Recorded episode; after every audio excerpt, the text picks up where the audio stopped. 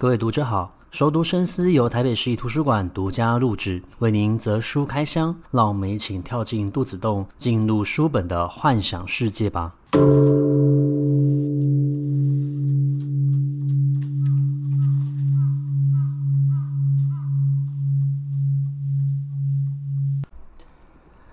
各位听众好，欢迎回到熟读深思。最近呢，看了一部蛮有趣的影集，它是由 Netflix 所拍的一部喜剧影集，叫做《女佣浮生录》。那其实《女佣浮生录》它是改编自一位美国的女作者，她叫做史蒂芬·明南德。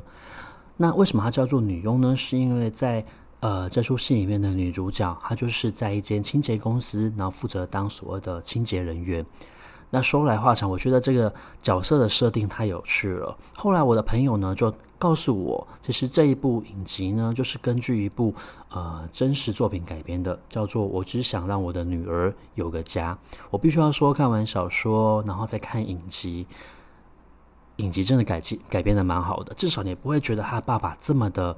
渣，然后你也会觉得他的父母亲有试着想要为他做一些事情哦，虽然说还是一样疯狂，可是在书里面你真的可以感觉到女主角兰德，就是这一个作者本人，她当时候面对到的绝对是非常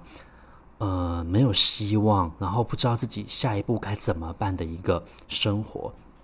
那我今天呢就想要跟大家来介绍这一本书，那另外也想举两本跟这本书有点相关的，一本是由我们台湾的作家胡川安老师所写的《儿子教我的事》，那另外一本呢是由芭芭拉·史润瑞克所写的《我在底层的生活》。那最后这本其实在台湾非常的有名，因为他是一位作者，那为了想要了解底层人的生活，他伪装成一般的人去餐厅当所有的一个服务员，然后接触到了更多的人生百态。但是你在看这样子一部作品的时候，你会感觉到它不是这么的真实，是因为它随时都可以脱离这一个服务员的身份，回到它属于白领阶级，然后身为一个白人，然后又是有名的作家的一个富裕生活。他是为了要写这样子的一部书，所以他去做类似像田野调查这样子的一个工作。可是史蒂芬妮他不同，他是真的活在一个类似像地狱一般的生活。他在申请大学的时候意外怀孕了，所以他其实是放弃了这个求学的机会，他想保下这个孩子。那他的孩子的爸爸算是他的一个前夫呢，其实是一个非常不负责任的人。虽然说他们两个人曾经有共同的兴趣，就是对一些文学作品很有兴趣，那也是因为这样子的关系建立起他们聊天的一个话题跟好感。可是这个父亲其实他有酗酒的一个毛病，所以当你酗酒之后，你在酒醉了，你就会做一些失去控制的行为。他对史蒂芬妮虽然没有直接的肉体上面的伤害，但是他常常出言伤害他，那是属于一种情绪上面的霸凌跟勒索。那这个勒索也许是贬低他这一个人的存在，也许是告诉他，你今天没有我这样子的一个人，你就没有办法在外面独立的生活。那后来史蒂芬妮他觉得，今天我要保护我的孩子，我不希望我的孩子过着跟我一样的一个状况的话，我就一定要脱离这个男人，所以他就去诉请离婚，去争取这个小孩的抚养权哦。但是在争取抚养权的过程中，很现实的，男方就会攻击他没有任何的独立生活的能力，他也没有任何的经济基础。其实我不觉得男方说错，因为确实他在离开他的这个状态之下，他就是这样子的一个状态。可是他凭着对于小孩的这样子的一个母爱，他撑下来了。你从阅读的过程中，你会感觉得到，米娅这个小孩就是史蒂芬妮他一个非常大的一个心灵支持，他在很多时候其实是快要支持不下去了。那史蒂芬妮有一个问题就是，尽管他后来工作慢慢的有了一个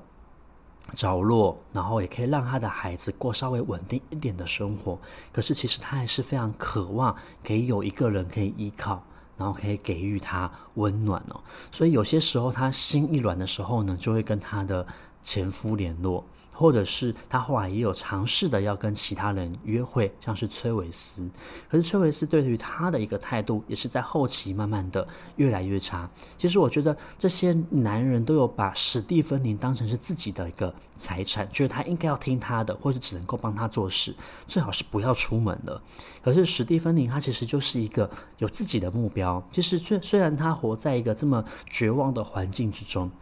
或者是说备受歧视的环境，但他一直没有忘记他必须要求学，他想要去念创意写作学位，他想要让他的女儿过更好的一个生活。那我觉得在他的身上你会发现到，阅读跟写作真的是会改变一个人的人生。当你意识到这件事情的时候，你会死命的也要完成它。所以他后来一边照顾着他的女儿，然后一边透过一些远距的一个学习课程，努力的想要获得到一些学分，然后去完成一些短期进修学位的一个做。史蒂芬妮·兰德呢，他就是透过书写的方式去写他经历过了怎样的一个生活，他看到了什么荒谬的事。后来呢，他就带他的女儿独立生活，进入到了一间清洁公司。那这个清洁公司，他前后换了2间清洁公司。这个清洁公司呢，就是专门去帮人家做打扫的，一次可能是3个小时，也有可能是4、5个小时、6个小时，不一定。可是每周的时间不会太长，所以其实加起来这样子的一个工时时数还不够养活他的女儿，他们就要去申请一些社会救助。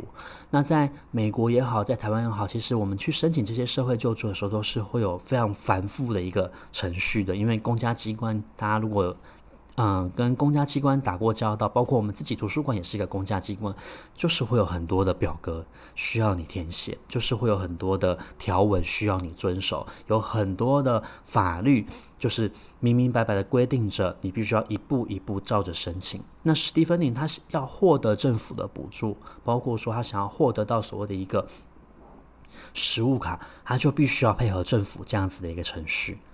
那他在申请这些补助，或者是说他后来拿到食物卡帮他的女儿买这些食物的时候，他其实感觉到很大的一个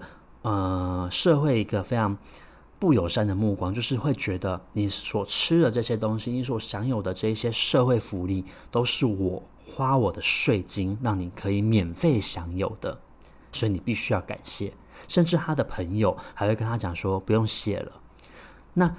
你知道，当你认识的人都会表现出这么有敌意的一个目光跟口气的时候，当你去到外面，他在超市结账的时候，可能他买错了一瓶全脂有机牛奶，这瓶全脂有机牛奶不在政府补助的范围之内，他不能够以食物卡这样优惠的价格给他的时候，后面的人就会开始有所维持，甚至会发出一些就是不友善的一个声音。可是史蒂芬妮为了他的女儿，他其实有些时候是硬忍把这件事情给忍下来，因为他的生活重心就是他的女儿，他希望他的女儿可以获得比较好的一个生活环境。所以史蒂芬妮可能自己只不过吃的像是花生三明治，但是他的女儿可以喝到牛奶，可以吃到cheese。那偶尔他们有多余的钱的时候，他也是第一时间想到可以让他的女儿尽量有更好的一个生活。在这个书里面他就有讲到，某一次的生日，他其实是用所谓的一个食物卡才有办法换到给女儿的一个生日蛋糕。你就可以想见得到，其实当时他的生活是非常困顿的。那为什么我会说影集对史蒂芬妮这个角色是比较好的呢？是因为在影集里面，虽然说他的爸爸妈妈也是有一点点的靠不住，在影集里面他的妈妈是一个非常艺术家性格的，整天在从事创作，觉得自己受到了天启，然后觉得自己有自己的一个人生要过，所以他会帮忙照顾他的小孙女，但是又会发出很多的一个抱怨。那同时他更追求自己的一个感情生活，所以会受到他的小男朋友的一个影响，然后对史蒂芬妮会有一些抱怨跟维持出现。可是你至少会感觉到家庭还有稍微一点点的支持着他。那他的父亲虽然也是再婚了，可是也愿意花这样子的一个时间去载他，包括他们后来在公路上面出了一个非常严重的一个车祸，那也是他的父亲去载他的。可是因为他的父亲再婚了，他也不好意思去打扰到他父亲原本的一个生活。但是在原著里面呢，我觉得史蒂芬妮真的太惨了，她的母亲其实是去到欧洲去做生活，完全都不管她，你根本就不会看到这一个人的出现。所以史蒂芬妮她有几次带着小孩然后去看医生的时候，那些医生跟护士总是会说，那她的外公外婆呢，她的爷爷奶奶呢？史蒂芬妮是非常有苦难言，她答不出来的，因为她的前夫对她非常的具有敌意，觉得这个女人就是想要把小孩给带走，然后甚至会在与女儿单独相处的时间呢，还会尽量的就是说妈妈的一个坏话，挑拨离间母女之间的一个感情，非常的不友善。那在原著里面，这个妈妈是躲在欧洲，然后跟她的小男朋友一起过生活。她的父亲呢再婚了，然后她的父亲再婚的这个对象其实也不太喜欢她，所以其实她在离婚的时候有住过她父亲家一段时间，可是后来她的父亲其实是开口希望她可以立刻搬离开的。所以其实史蒂芬妮在现实生活中必须要承认，她真的过得非常的惨，然后她一切都必须要靠自己。后来他从事了清洁工作，然后每一个小时呢赚的钱也不太多，他必须要死命的把这些钱留在身边。可是 always 你知道我们的人生就是有很多付不完的账单，然后他必须要每天去算他还有剩下多少钱，他什么时候领薪水，然后他还有没有什么他的房租能不能够顺利的缴得出来，他的育儿补助会不会被突然中途停止，他的食物卡还能不能用，他每天担心的都是这一些柴米油盐酱醋茶的生活问题。那还必须要省出时间去追求他的短期学习这样课程的一个学位，所以你可以从他的身上看见，他真的是百折不挠，他从来没有因为这些事情就放弃了。是他的目标永远都是一致的，就是他希望可以让他的女儿过好一点的生活，但是在追求这件事情的过程之中，他真的吃了不少。后来他就进入到清洁公司嘛，他就发现到其实这一些所谓的一个白领阶级，他们住在非常好的房子，他们吃着非常好的食物，穿着好的衣服，可是他们人生有许多的烦恼。例如说有一对夫妻其实是分房睡的，他们也许很久都没有所谓的一个性生活了，他把它叫做色情屋。那在这个色情屋里面呢，男主人其实就把他的润滑液跟色情杂志都放在显而易见的地方，那女主人其实是睡在自己的房间，然后桌上放着 BL 的书籍。所以也许这一些人非常的富裕，他们的生活不需要担心下一顿在哪里，可是他们有别的烦恼。又或者说有一个房屋叫做悲伤之家，因为这个男主人他的太太很早就去世了，所以他花了很长的时间其实都是在怀念如果对方还在的话。那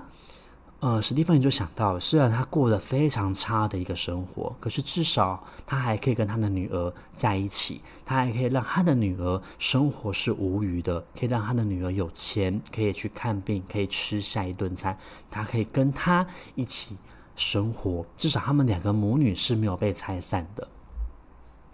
那他就看着这些人过着蛮富裕的一个生活，可是有富人的烦恼，而他身为一个穷人，他也有自己的一个烦恼，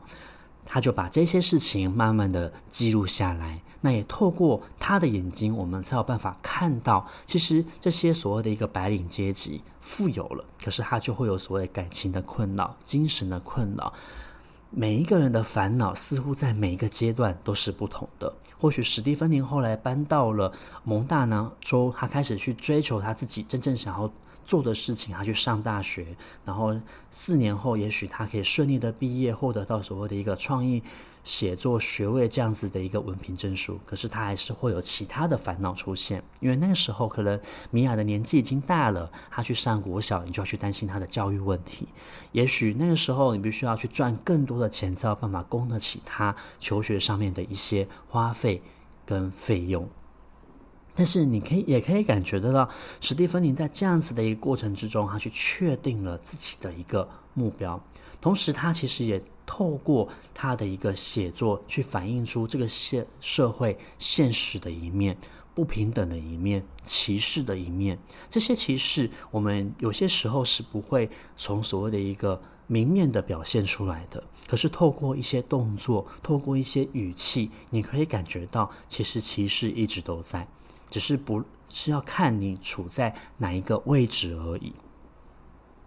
那其实我在看这本书的时候，我其实相当的讶异，就是美国也会发生这样子的事情。其实这种事情在台湾也很常见啊，有些时候我们在第一线服务读者，或者说是服务业在服务客人的时候，很多人都是会对你大呼小叫的。好比说身为一个公务人员，最常听见的话就是你的薪水是用我的税金付的，这句话其实是有毛病的，因为其实公务人员也缴了税。在说这个话的当下，你其实不会意识到这件事情。又好比说你今天觉得他是服务业就应该要好好的服务你，要完成你所有的需求，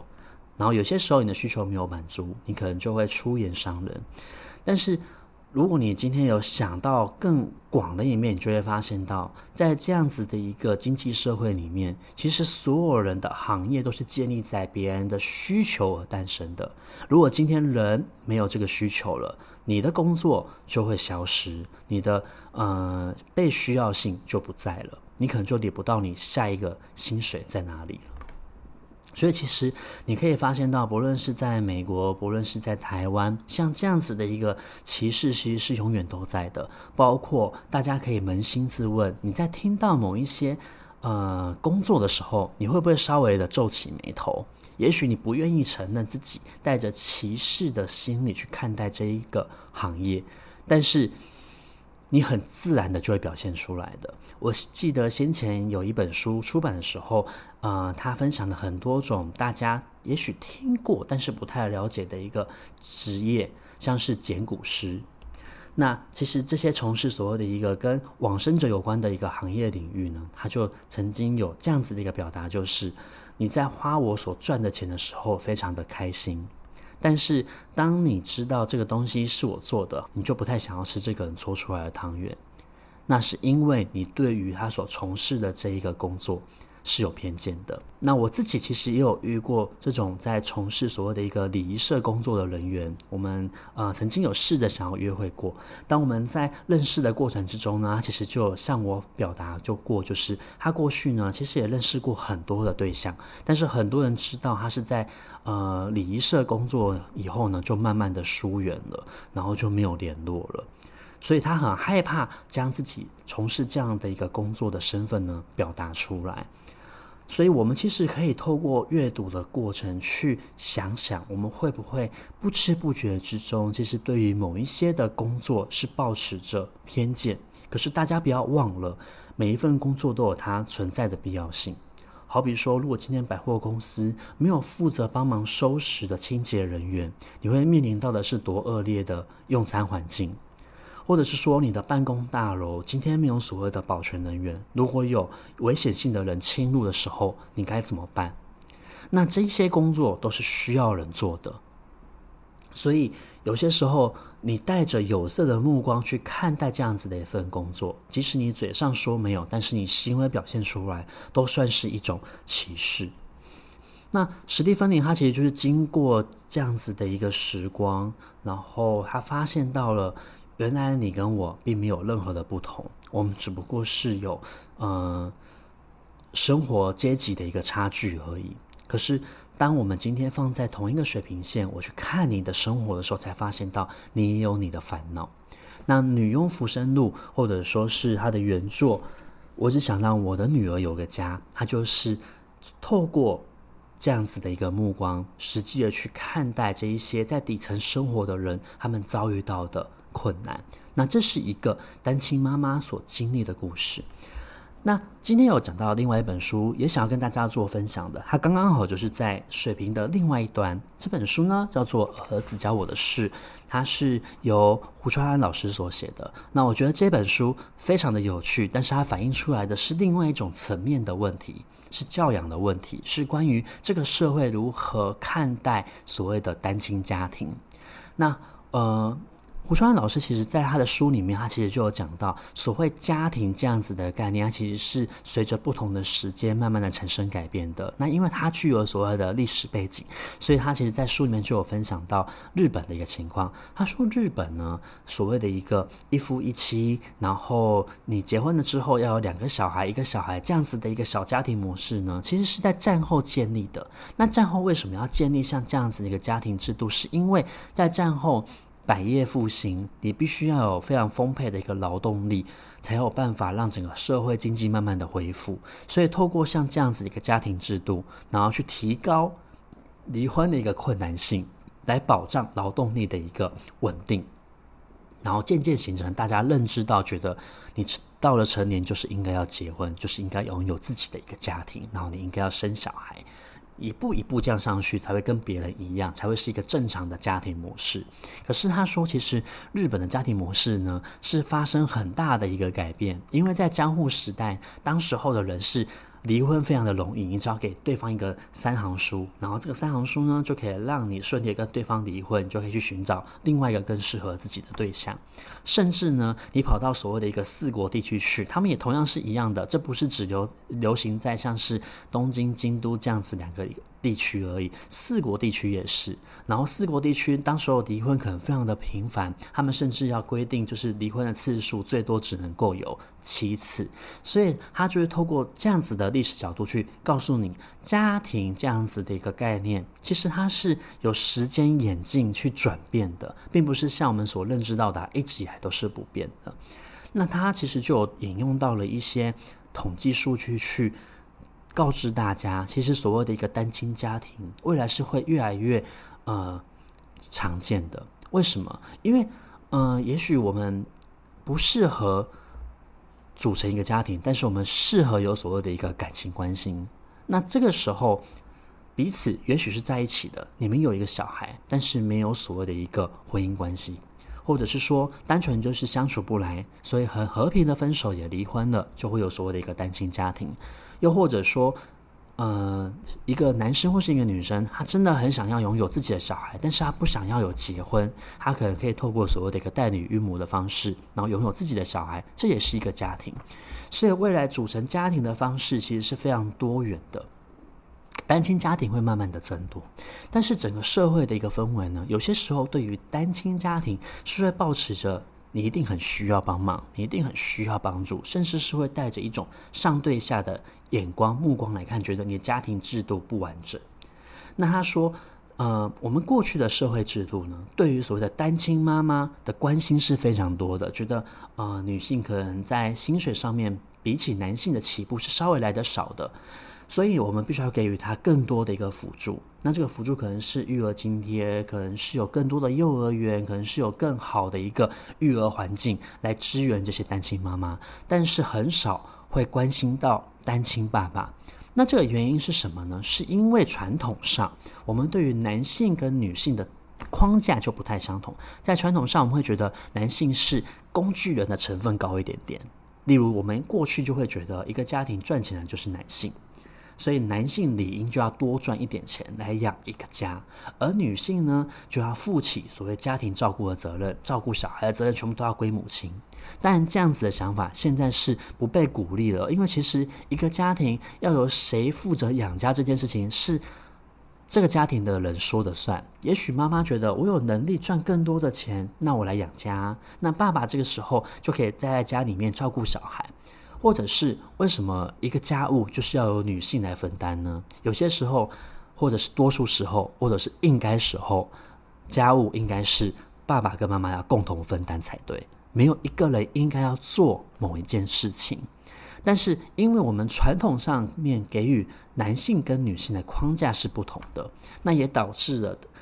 这些单亲家庭的时候呢，单亲妈妈受到的关怀会比较多，但是单亲爸爸似乎就会觉得你是一个单亲爸爸，你应该有能力可以单独的照顾你的小孩吧。那所以我们就会忽略到，其实单亲爸爸他也很需要人关怀跟照顾，他也很需要有一些社会的辅导辅助的一个措施去协助他育儿。所以这些所谓的一个单亲家庭的一个概念，胡川老师他就透过了一些书籍的篇幅来告知我们，其实